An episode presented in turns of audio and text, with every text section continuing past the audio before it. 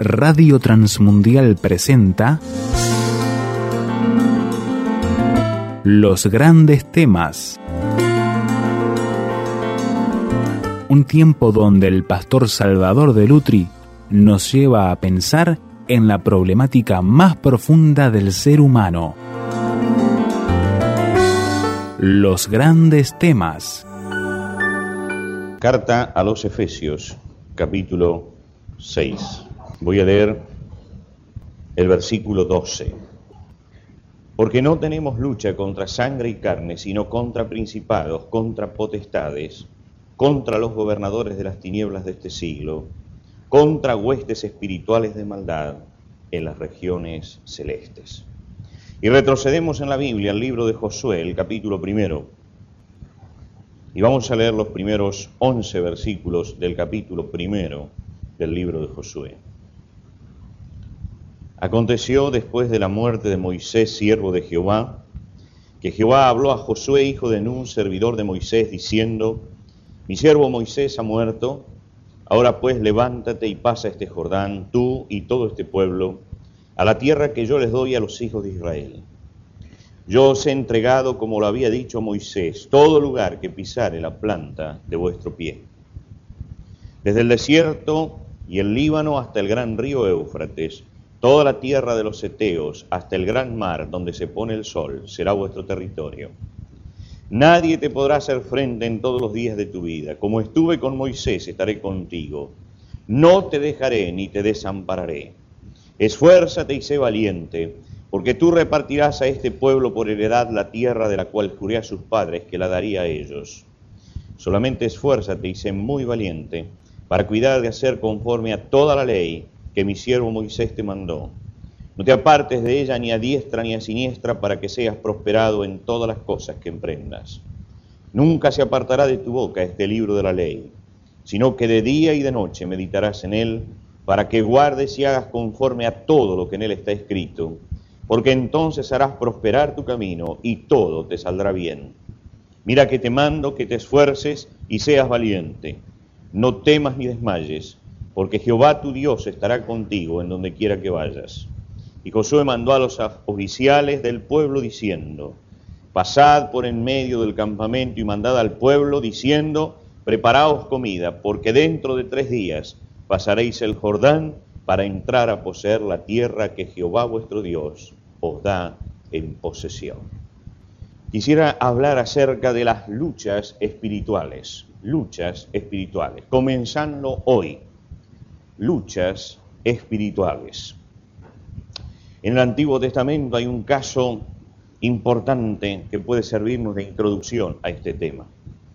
Está David, el hombre joven que se va a enfrentar con aquel paladín de los filisteos, Goliat. Hay dos ejércitos allí enfrentados, el ejército de Israel y el ejército filisteo. El ejército de Israel tiene un rey delante, que es el rey Saúl. El ejército de los filisteos tiene un paladín, que es Goliat, está también allí. Ninguno se decide a dar batalla, pero el paladín de los filisteos los, los desafía constantemente. Y de pronto aparece allí David. Y David toma la decisión de enfrentarlo y él resuelve en un hecho simple, elemental, resuelve todo un conflicto que ha durado semanas y semanas. David vence a Goliat. ¿Cuál es la razón por la cual este jovencito pudo más que el rey de Israel? ¿Cuál es la razón por la cual este hombre que todavía no ha abierto sus ojos a la, a la vida grande de su pueblo pudo vencer como venció? Podemos decir que él puso su confianza en Dios pero yo creo que nos quedamos cortos si decimos solamente que él puso su confianza en Dios. David venció porque él tuvo una visión espiritual de las cosas. Encaró este tema como una batalla espiritual, como una lucha de tipo espiritual. Cuando él se enfrentó a Goliat, dijo, Jehová te entregará hoy en mi mano y yo te venceré, y toda la tierra sabrá que hay Dios en Israel y sabrá toda esta congregación que Jehová no salva con espada y con lanza, porque de Jehová es la batalla, y Él os entregará en nuestras manos. Es decir, que Él miró y dijo, acá la lucha no se da entre un ejército y otro ejército. Acá la lucha no es israelitas y filisteos, no es Goliat y Saúl, Acá hay una lucha espiritual y quien entienda que esto es una lucha espiritual es el único que puede dar un paso adelante para vencer. Él entendió que lo que se estaba enfrentando en ese momento eran las fuerzas del Dios vivo contra las fuerzas satánicas del mal. Que en alguna forma aquella batalla terrestre era la expresión de una batalla celestial, de una batalla que se daba en aquello que los ojos no ven. Para David la lucha no era entre carne y sangre, no era un hombre visible como, como Goliat. No era una lucha entre carne y sangre. No era un ejército visible como el ejército de Israel o el ejército filisteo. Era una lucha de tipo espiritual. Y él sabía que en esta lucha de, tipo espiritual no vencía ni la espada, ni la lanza, ni, ni vencía la aptitud guerrera del pueblo, sino que iba a vencer a aquel que pudiese manejarse delante de Dios espiritualmente.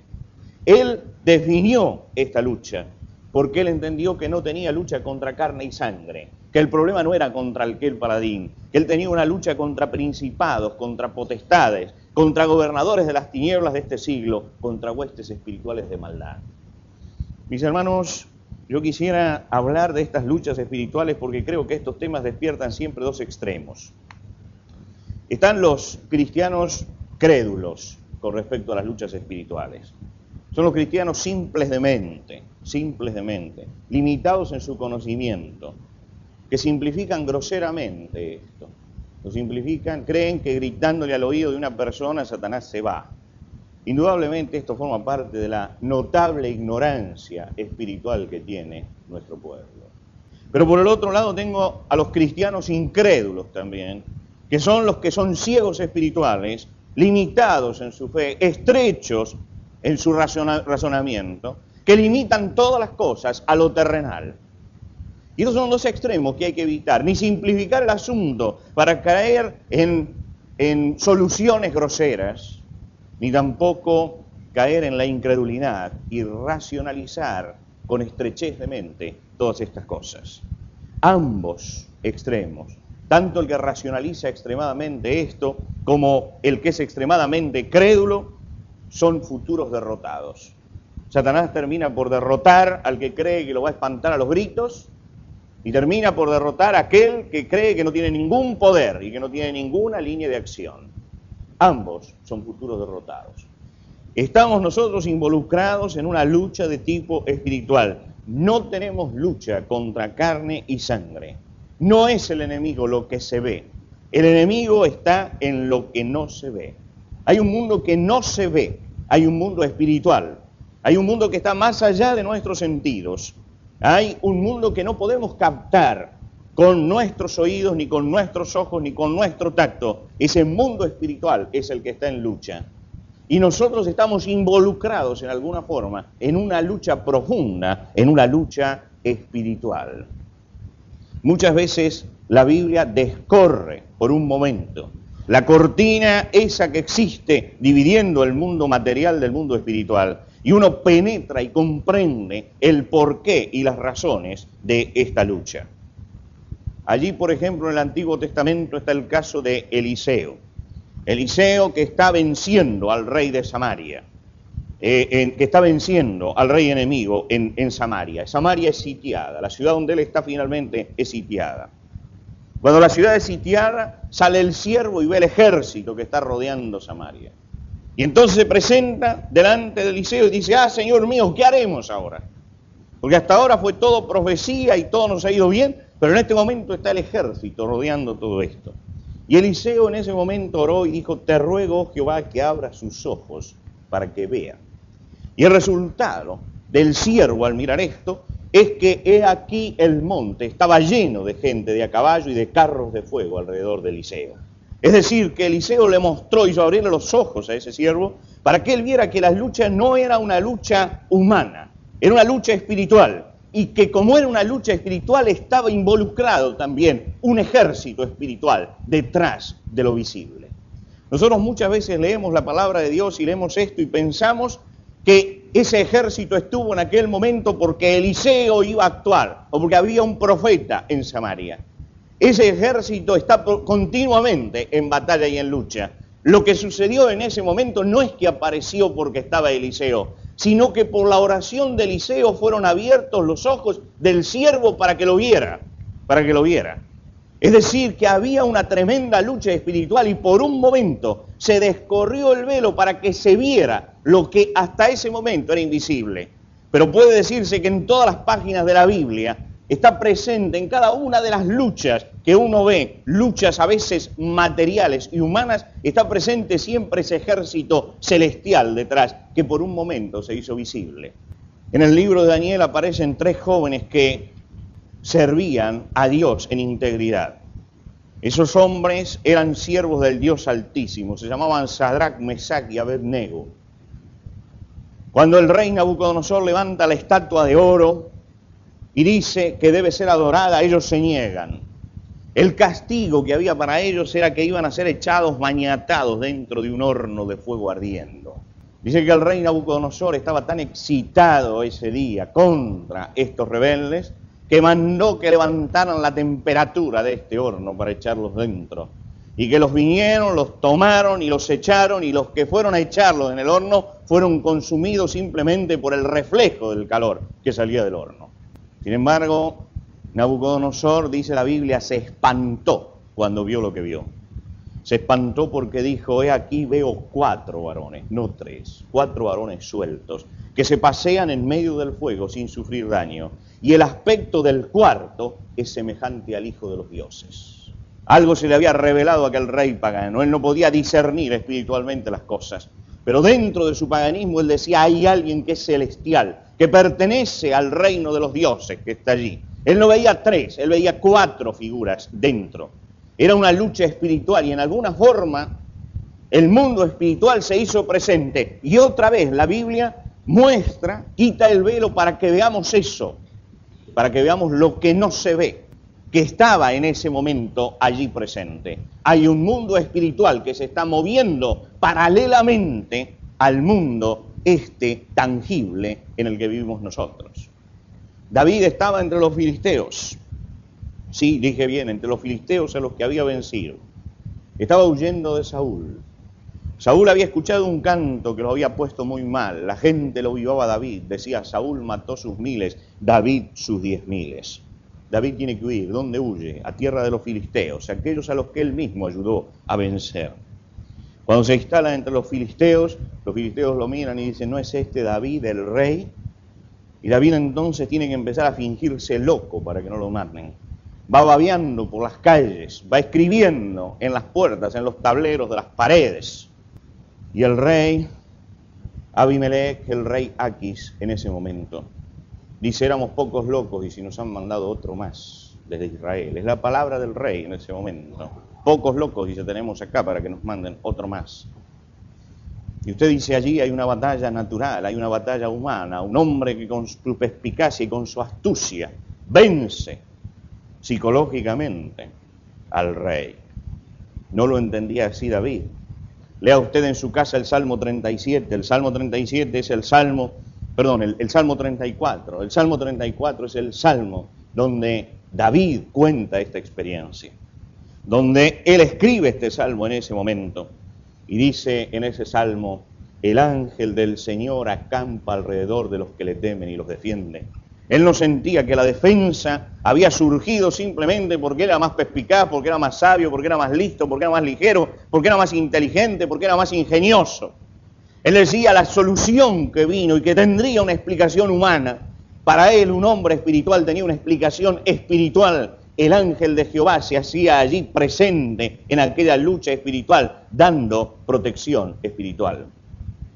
Cuando los setenta volvieron con gozo para hablar con Jesús y le contaban las maravillas que habían visto, Jesús descorre también el velo y dice, yo veía a Satanás descendiendo como un rayo, como un rayo. Había algo que ellos no habían percibido. En el mundo espiritual estaban pasando cosas. Cuando Pedro trata de sacarlo del camino de la cruz y trata de convencerlo, Jesús le dice, apártate de mí, Satanás, Satanás. Él ha visto algo detrás de ese hombre. El mundo espiritual se ha metido, se ha metido para interferir. Cuando va Judas a entregarlo, dice, y entró Satanás en Judas y éste habló con los principales sacerdotes de cómo se lo entregaría. En alguna forma una cuña de Satanás se metió dentro de los doce, se metió en un hombre que le dio lugar. Por eso la Biblia dice, no deis lugar al diablo, no deis lugar al diablo. Allí hubo uno que le dio lugar, le dio lugar. Y como le dio lugar, allí se metió el mundo espiritual para producir la acción que siempre está produciendo el mundo espiritual. La enseñanza apostólica fue que este mundo espiritual nos constituía a nosotros en protagonistas de una lucha permanente. Le dice Pablo a los Corintios en su segunda carta, las armas de nuestra milicia no son carnales, sino poderosas en Dios. Las armas de nuestra milicia. Está diciendo que un cristiano está militando, militando y luchando contra los principados y potestades. Cuando le escribe a Timoteo, dice, pelea la buena batalla de la fe. Le está escribiendo a un siervo de Dios y le está diciendo, que había una pelea, una lucha que había que llevar adelante. Estamos involucrados en esta lucha. Hay cosas que se ven como la carne y la sangre. Y hay cosas que no se ven. Principados y potestades. En la carta a los Efesios el apóstol Pablo habla dos veces de principados y potestades. En la primera vez lo habla en el capítulo 3. Dice que Dios gobierna en principados y potestades celestiales y que la iglesia es testimonio delante de estos principados y potestades. Que hay una organización que depende de Dios, espiritual, que tiene principados y potestades. Pero en el capítulo 6 dice que tenemos lucha contra principados y potestades, gobernadores de las tinieblas. Se presenta el otro mundo. En la misma carta el apóstol Pablo habla de estas dos cosas y de este enfrentamiento. La pregunta que tenemos que hacernos esta noche es cómo manejarnos en una lucha de tipo espiritual que tenemos que llevar adelante. Voy a usar un libro de la Biblia, voy a usar el libro de Josué. Voy a usar el ejemplo de Josué. A veces las cosas espirituales se entienden mejor, y así lo entiende Dios, cuando pueden visualizarse a través de cosas materiales. Y en la historia de este hombre de Dios va a ser ilustrativa para nosotros de lo que significa, de lo que es una lucha de tipo espiritual. Las cosas que se enseñan en este libro de Josué son una guía segura para nuestra vida.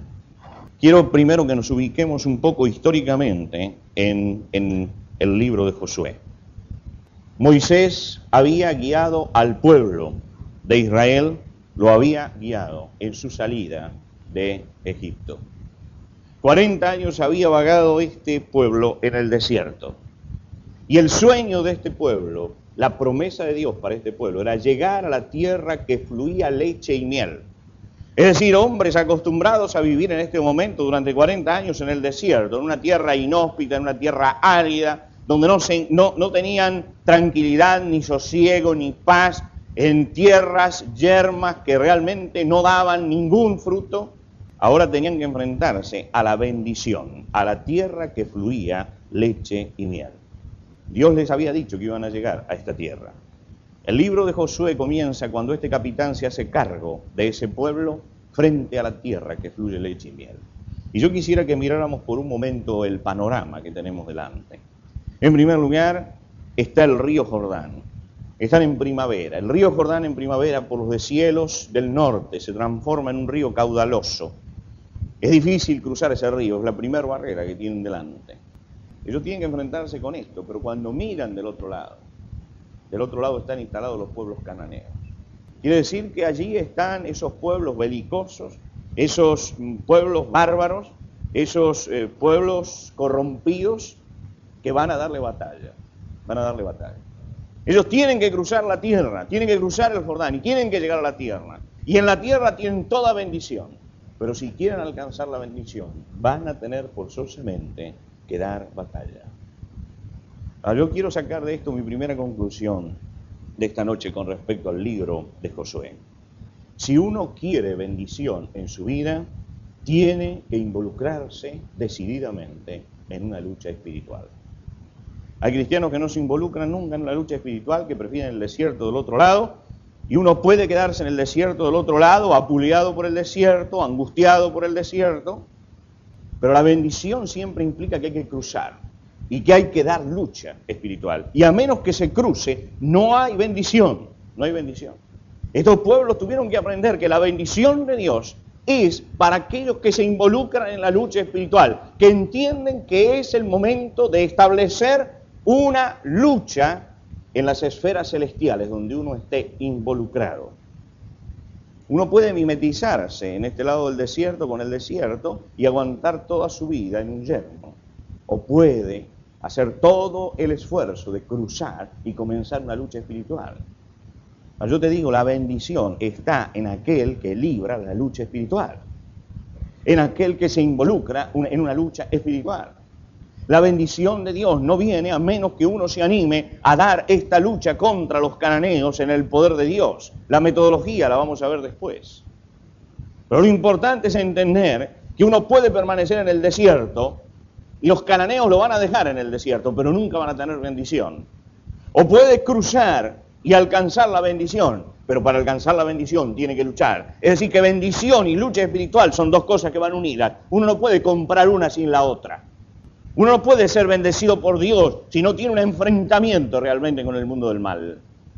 Uno no puede recibir la parte positiva y no asumir la parte de lucha.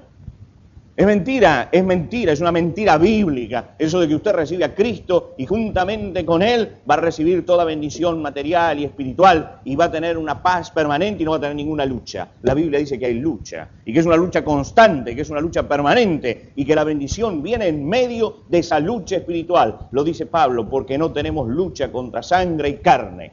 No tenemos lucha contra sangre y carne. Tenemos una lucha de tipo espiritual. Si usted da lucha espiritual va a tener problemas va a tener problemas. Allí está, en la Babilonia de la que hablábamos en un momento, Daniel. Daniel es un hombre que ha escalado posiciones muy grandes en el imperio babilónico, pero es de un pueblo que es esclavo. Es decir, de entre los esclavos se elegían los mejores y se les daban rangos. Y él había alcanzado entre los esclavos de que estaban al servicio de ese pueblo el rango más alto, pero no dejaba de ser un ajeno, un hombre del otro pueblo. Ahora usted dice, él tenía acceso al palacio del rey, tenía las comodidades, tenía el prestigio, tenía todo en las manos. ¿Por qué se va a preocupar? Sin embargo, dice que Daniel, tres veces al día, abría la ventana de su cuarto, la que miraba hacia Jerusalén, y oraba. ¿Por qué oraba? ¿No estaba cómodo Daniel? No tenía todo el dinero que quería, no tenía todo el homenaje que quería, no tenía en sus manos todas las responsabilidades él estaba dando una lucha espiritual. Él estaba dando una lucha espiritual. Él sabía que quedarse solamente con los homenajes y con los honores que tenía como hombre dentro de ese imperio significaba perder la bendición de Dios. Y entonces cada día abría las ventanas y daba una lucha espiritual y una lucha espiritual en oración. Vinieron los enemigos, lo miraron, fueron, denunciaron, prepararon un decreto y terminan tomándolo a Daniel y arrojándolo en el foso de los leones. ¿Por qué lo arrojaron a Daniel en el foso de los leones? Porque se atrevió a dar una lucha espiritual. Si él cerraba la ventana, no daba la lucha espiritual, tenía paz durante toda su vida. Pero él dio la lucha espiritual y salió triunfante porque dio una lucha espiritual. Lucha espiritual. Dios dice, levántate y pasa ese Jordán, da la lucha espiritual, da la lucha espiritual. No hay bendición si no hay lucha espiritual. Algunos se preguntan por qué la bendición no llega a su vida. Y yo les digo, no llega a la vida porque no damos lucha. La segunda cosa que enseña el libro de Josué es que en la lucha espiritual Dios se compromete con nosotros. Dios se compromete con nosotros. Josué había vivido con Moisés, el siervo de Dios. Lo había visto recibir la ley, lo había visto interceder cuando Amalek atacaba. Para él Dios y Moisés formaban una unidad. Es decir, cada vez que él pensaba en Dios, pensaba en Moisés. Y cada vez que pensaba en Moisés, pensaba en Dios. Cuando había algún problema, lo consultaban a Moisés. Moisés consultaba a Dios. Cuando había algo que no se entendía, allí iban a Moisés. Era el siervo de Dios. Cuando Dios lo encara para que él dé la lucha espiritual, le dice, mi siervo Moisés ha muerto. Mi siervo Moisés ha muerto. Y uno piensa, ¿qué habrá sonado en, en el corazón de Josué cuando escuchó esta frase? Mi siervo Moisés ha muerto. El hombre que estaba relacionado con Dios, el hombre que hablaba con Dios, el hombre que subía al monte y recibía la bendición, el hombre al que consultábamos, porque era el oráculo de Dios en medio de este pueblo. Y acá dice, mi siervo Moisés ha muerto. Pero inmediatamente Dios le dice, pero como estuve con Moisés, estaré contigo. Como estuve con Moisés, estaré contigo. ¿Sabe qué le estaba diciendo Dios en ese momento? Moisés ha muerto, pero Dios no. Pero Dios no. Hay una curiosa actitud en muchos cristianos, curiosa actitud. Ellos creen en el poder de Dios en el pasado. Abren la Biblia, dice, la Biblia es palabra de Dios. Leen del diluvio y dice, gloria a Dios, el poder de Dios mandó un juicio y salvó una familia. Leen de Sodoma y Gomorra y dice, gloria a Dios, Dios hizo descender fuego y azufre. Leen de Elías y las proezas de Elías y dice, grande es el poder del Señor en Elías, gran profeta de Dios. Siguen un poco más adelante y lo ven a Daniel y dicen, grande es el poder de Dios, lo libró del foso, etc. Grande es el poder de Dios que se va manifestando en toda la palabra de Dios. Creen en eso. Cuando les habla del futuro, dice, es grande el poder de Dios para el futuro.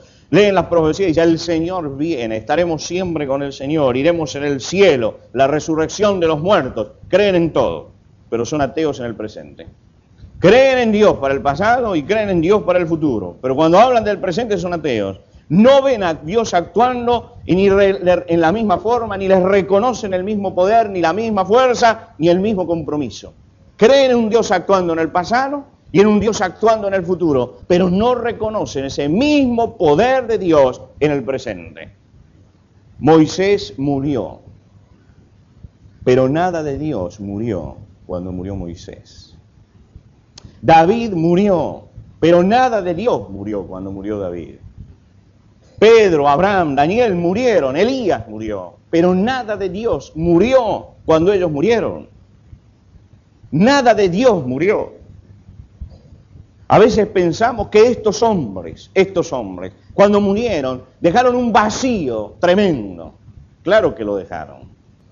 Lo dejaron porque no hubo detrás hombres que dejaran actuar a Dios en su vida, como lo dejaban actuar ellos el mismo poder, la misma fuerza, el mismo compromiso de Dios existe en el presente tanto como existió en el pasado y existirá también en el futuro. Cada vez que uno lee la Biblia y lee las historias de estos hombres de Dios, grandes hombres de Dios, maravillosos hombres de Dios, tiene que escuchar la voz de Dios decir, como le dijo a Josué, mi siervo, este de quien estás leyendo, ha muerto, ha muerto. Cuando uno lee la Biblia, lee la historia de hombres que han muerto, que han muerto. Pero Dios está diciendo, pero como estuve con Él, estaré contigo, porque ellos murieron, pero nada de mi poder murió cuando murieron ellos, cuando murieron ellos. En tercer lugar, la lucha espiritual tiene una garantía tremenda de victoria. Fíjese usted que Josué no fue a probar suerte a la tierra prometida. Dios le garantizó la victoria. Le garantizó la victoria. Si usted leyó atentamente el capítulo, siguió la lectura con atención, dice, la tierra que yo les doy, dice Dios, que yo les doy. Dice más adelante, todo lugar que pisare la planta de vuestro pie será vuestro.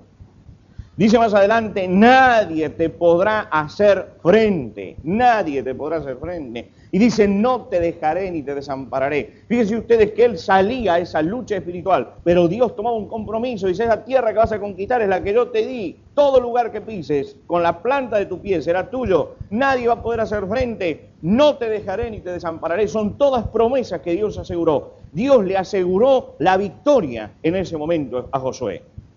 Victoria asegurada. Usted sabe que la Biblia enseña que el cristiano en las luchas espirituales tiene la victoria asegurada. Dice el apóstol Pablo escribiendo a los romanos, en todas estas cosas somos más que vencedores por medio de aquel que nos amó. Más que vencedores. Dice Juan en su carta, porque todo lo que es nacido de Dios vence al mundo. Es decir, que el cristiano tiene en la lucha espiritual garantizada la victoria. Sin embargo, ¿cuántos cristianos conoce usted de vidas fracasadas, derrotadas? ¿Cuántos cristianos conoce usted para quien esta victoria no es nada más que una utopía?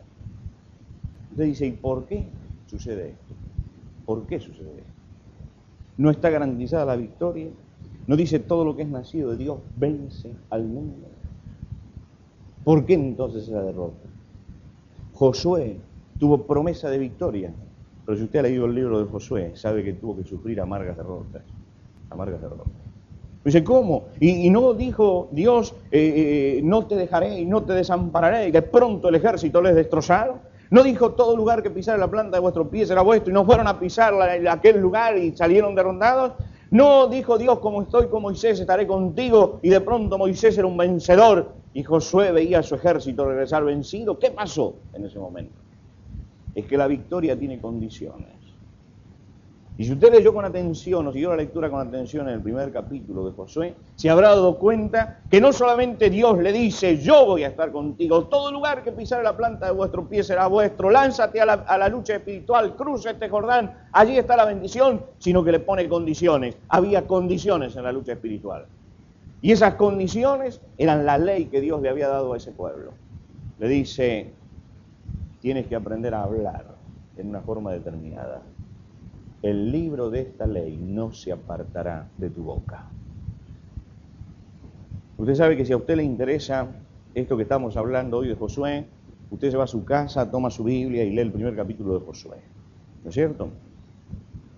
No podía hacer lo mismo Josué con la ley de Moisés. No tenía él un libro de la ley en su casa, nadie lo tenía, nadie lo tenía. El sacerdote lo leía, en el tabernáculo, en el templo portátil, y ellos tenían que escuchar y repetir esa ley y retenerla en su mente. Porque nadie tenía un libro escrito. Los libros son una invención prácticamente moderna ¿eh? en la difusión que tienen en, nuestro tiempo. En aquel tiempo no, había una ley y esa ley se guardaba y uno tenía que ir a escuchar, la escuchaba. Nada más que eso, la escuchaba.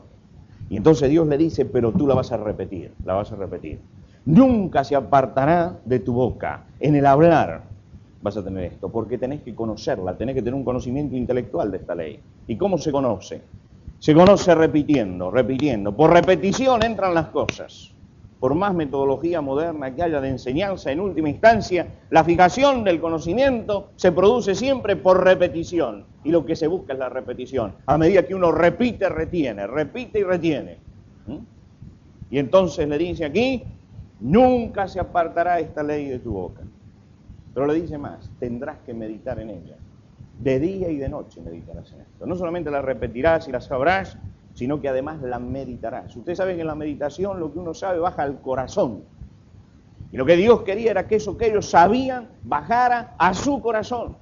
Dice, tienes que meditar en ella.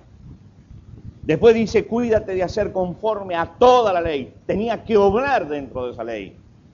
Y por último le dice, y no te apartarás de ella ni a diestra ni a siniestra, tenía que caminar dentro de esa ley. Usted quiere una victoria espiritual, tiene que aprender esto que Dios le dijo a Josué en aquel momento. Primero, la tenés que saber la ley. Si no la sabés, no podés tener victoria espiritual. Segundo, tenés que meditarla, porque esa ley tiene que bajar a tu corazón. Tercero, tenés que obrarla, porque esa ley tiene que verse en tus manos. Y cuarto, tenés que hacer de ella tu camino, tu senda, tenés que andar por este camino, y si no, no hay victoria espiritual. Te dice, ¿por qué si Dios le garantizó la victoria? Dios no solamente te garantiza la victoria, Dios te garantiza la victoria dentro de los límites de la ley. Hay cristianos fracasados, fracasados en lo personal, fracasados en lo familiar, fracasados en lo eclesiástico, fracasados en lo laboral, en todo. ¿Saben por qué? Porque se olvidaron que la lucha espiritual tiene condiciones y que esa lucha espiritual, esa lucha espiritual tiene que partir de un conocimiento intelectual de la ley de Dios, pero tiene que pasar por una aceptación del corazón, por un obrar y por un rumbo que uno le da a la vida. Ellos tuvieron que entender que no podían disociar el conocimiento de la obra. Y sobre esa base, sobre esa base, le dice Dios, serás prosperado y todo te saldrá bien. Serás prosperado y todo te saldrá bien. Quiere decir, Tienes que entrar y conquistar esta tierra. Vas a ir avanzando sobre la base de lo que yo te digo. Cada vez que lo cumplas y te pongas en esta ley, serás prosperado y te saldrá bien. ¿Qué quiere Dios de tu vida? ¿Qué quiere Dios de tu vida? ¿Puedes contestar esta noche esta pregunta? ¿Qué quiere Dios de tu vida? ¿De tu vida? Dios no nos ha dejado ciegos, no nos ha dejado ciegos para que conozcamos su camino a tientas, es decir, veo para ver para dónde voy y de repente invoco con el lugar. No es así la vida cristiana. Tampoco Dios nos dice, bueno, ahora vas a hacer lo que sentís. Moisés sintió un día que tenía que herir una roca para darle agua al pueblo. La hirió y salió agua. Y Dios lo llamó y le dijo, yo no te dije que la hirieras. Ah, pero Señor, eso era lo que yo sentí en ese momento. Dice, bueno, no vas a entrar nunca a la tierra, porque yo no te mandé sentir. Yo te mandé obedecer.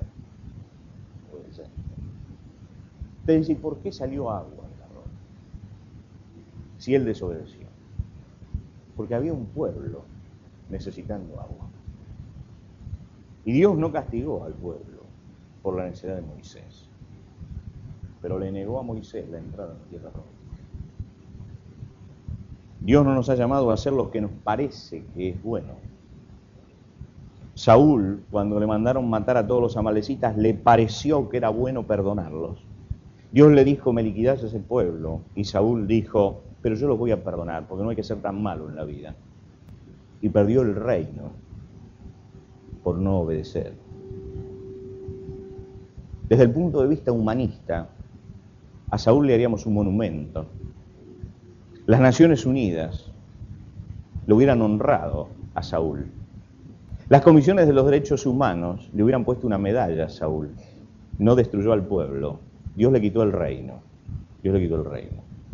Porque en las luchas espirituales hay que luchar espiritualmente y hay que obedecer a Dios. No hemos sido llamados a hacer lo que creemos que debemos hacer. Los israelitas hicieron un becerro de oro para hacerle una fiesta a Jehová. Ellos creían que esto era bueno, pero Dios destruyó a ese pueblo. ¿Por qué? Porque ellos tenían una palabra y tenían que respetar esa palabra. El profeta Isaías dice a la ley y al testimonio y si no, es que no les ha amanecido. ¿Sabe qué quiere decir esto? Usted sabe lo que significa vivir en oscuridad, ¿no es cierto? En oscuridad. Y sabe lo que significa el amanecer, cuando uno tiene claro todas las cosas. El que está oscuro va tropezando por todos lados, pero cuando amanece usted no tropieza porque ve todas las cosas.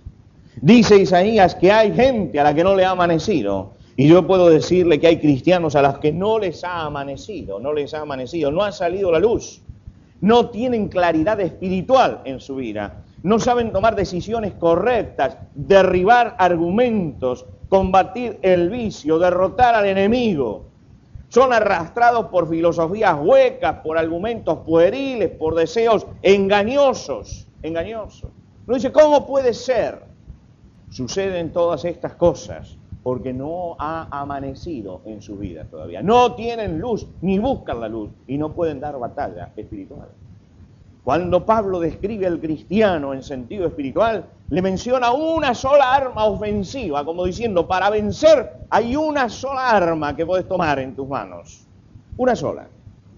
Dice, tomad la espada del Espíritu, porque es, es la palabra de Dios es la única arma ofensiva que tiene el cristiano. Si usted no conoce eso, está totalmente desarmado. Si no sabe manejar su Biblia, está totalmente expuesto. Si no ha hecho que el mandamiento baje a su corazón y a su vida, Satanás lo va a vencer en la lucha espiritual, porque no hay otro camino ni otra arma ofensiva que no sea la espada del Espíritu, que es la palabra de Dios.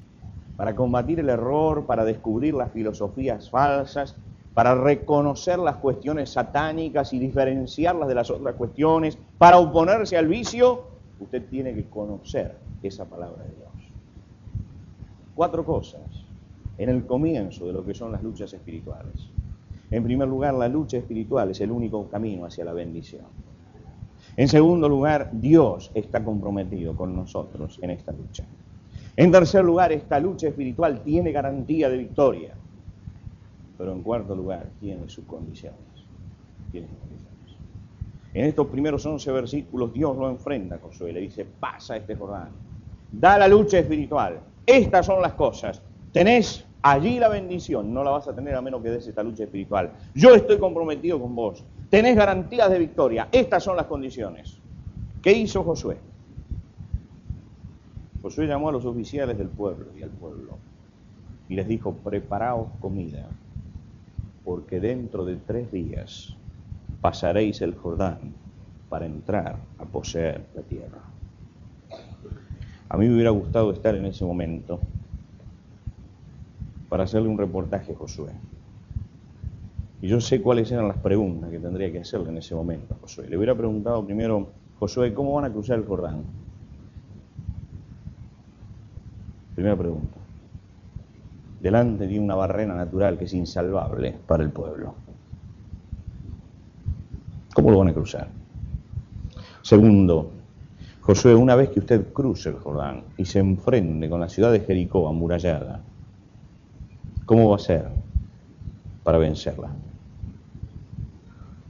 Tercera pregunta, ¿cómo va a ser usted para conquistar una tierra por la que entra en el centro, a derecha e izquierda? ¿Cómo va a manejar el ejército? Yo sé lo que me hubiera contestado Josué en ese momento. Me hubiera dicho, no sé, no sé. Yo no sé ni cómo se va a cruzar el Jordán, ni cómo va a caer Jericó, ni cómo se va a mover el ejército. no sé nada de esto, ¿eh? no sé nada. Pero yo tengo la llave de la victoria. Yo tengo la llave de la victoria. Yo no sé cómo se va a dar la lucha, pero tengo la llave de la victoria. Cuando usted lee la Biblia, usted recuerda las caídas de los grandes hombres. Puede hablar de Moisés, aquel siervo de Dios, y su espectacular caída en el final de su ministerio, cuando frente a un mandato simple de Dios se rebeló, hizo lo que quiso. Usted puede hablar de David, gran siervo de Dios, y deleitarse en sus salmos, y recuerda que en la historia de David está Betsabé, la mujer de, Urias, Eteo. Este fue el punto de David. Puede hablar de Abraham, y puede recordar cómo Abraham entró en un pueblo enemigo y trató de engañar al rey diciendo que su mujer era su hermana. De todos estos grandes hombres usted puede marcar un pecado que realmente lo ha llevado al desastre en su vida. No que no fueran pecadores cotidianamente, todos eran pecadores cotidianamente, pero hay algo que los marcó en una gran derrota espiritual en su vida y que trajo consecuencias. ¿Cuál es la gran derrota espiritual de Josué? Este hombre era pecador, como todos. Pero usted no tiene en la vida de Josué una cosa por la cual usted pueda decir, aquí este hombre fue tremendamente derrotado. Porque Josué es uno de los hombres en la Biblia que supo manejar la llave de la victoria. Él entendió lo que era una vida espiritual y lo que era una lucha espiritual. Mi hermano, estamos convocados a una lucha espiritual. No tenemos lucha contra carne y sangre, sino contra potestades, contra gobernadores de las tinieblas, contra señores de este siglo. Hay una lucha espiritual. Usted se puede quedar con lo que se ve, que es esto. Y se queda con la mitad de la verdad y con una posible derrota. O puede mirar más allá y ver la lucha espiritual y entender entonces lo necesario que es tener la llave de la victoria.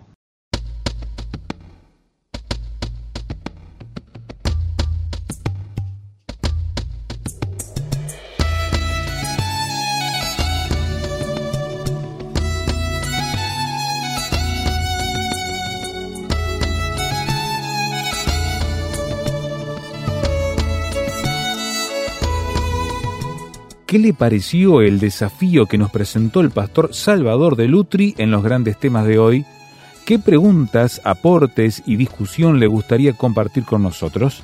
Déjelo saber a través del 091-610-610, SMS o WhatsApp. 091-610-610. Si está fuera de Uruguay, agregue el número en su libreta de contactos así, símbolo de más 598 91 610 610. La reitero, símbolo de más 598 91 610 610. Encuéntrenos también en el sitio web tierrafirmertm.org para escuchar los audios de este y los demás grandes temas. Tierra Firme, rtm.org.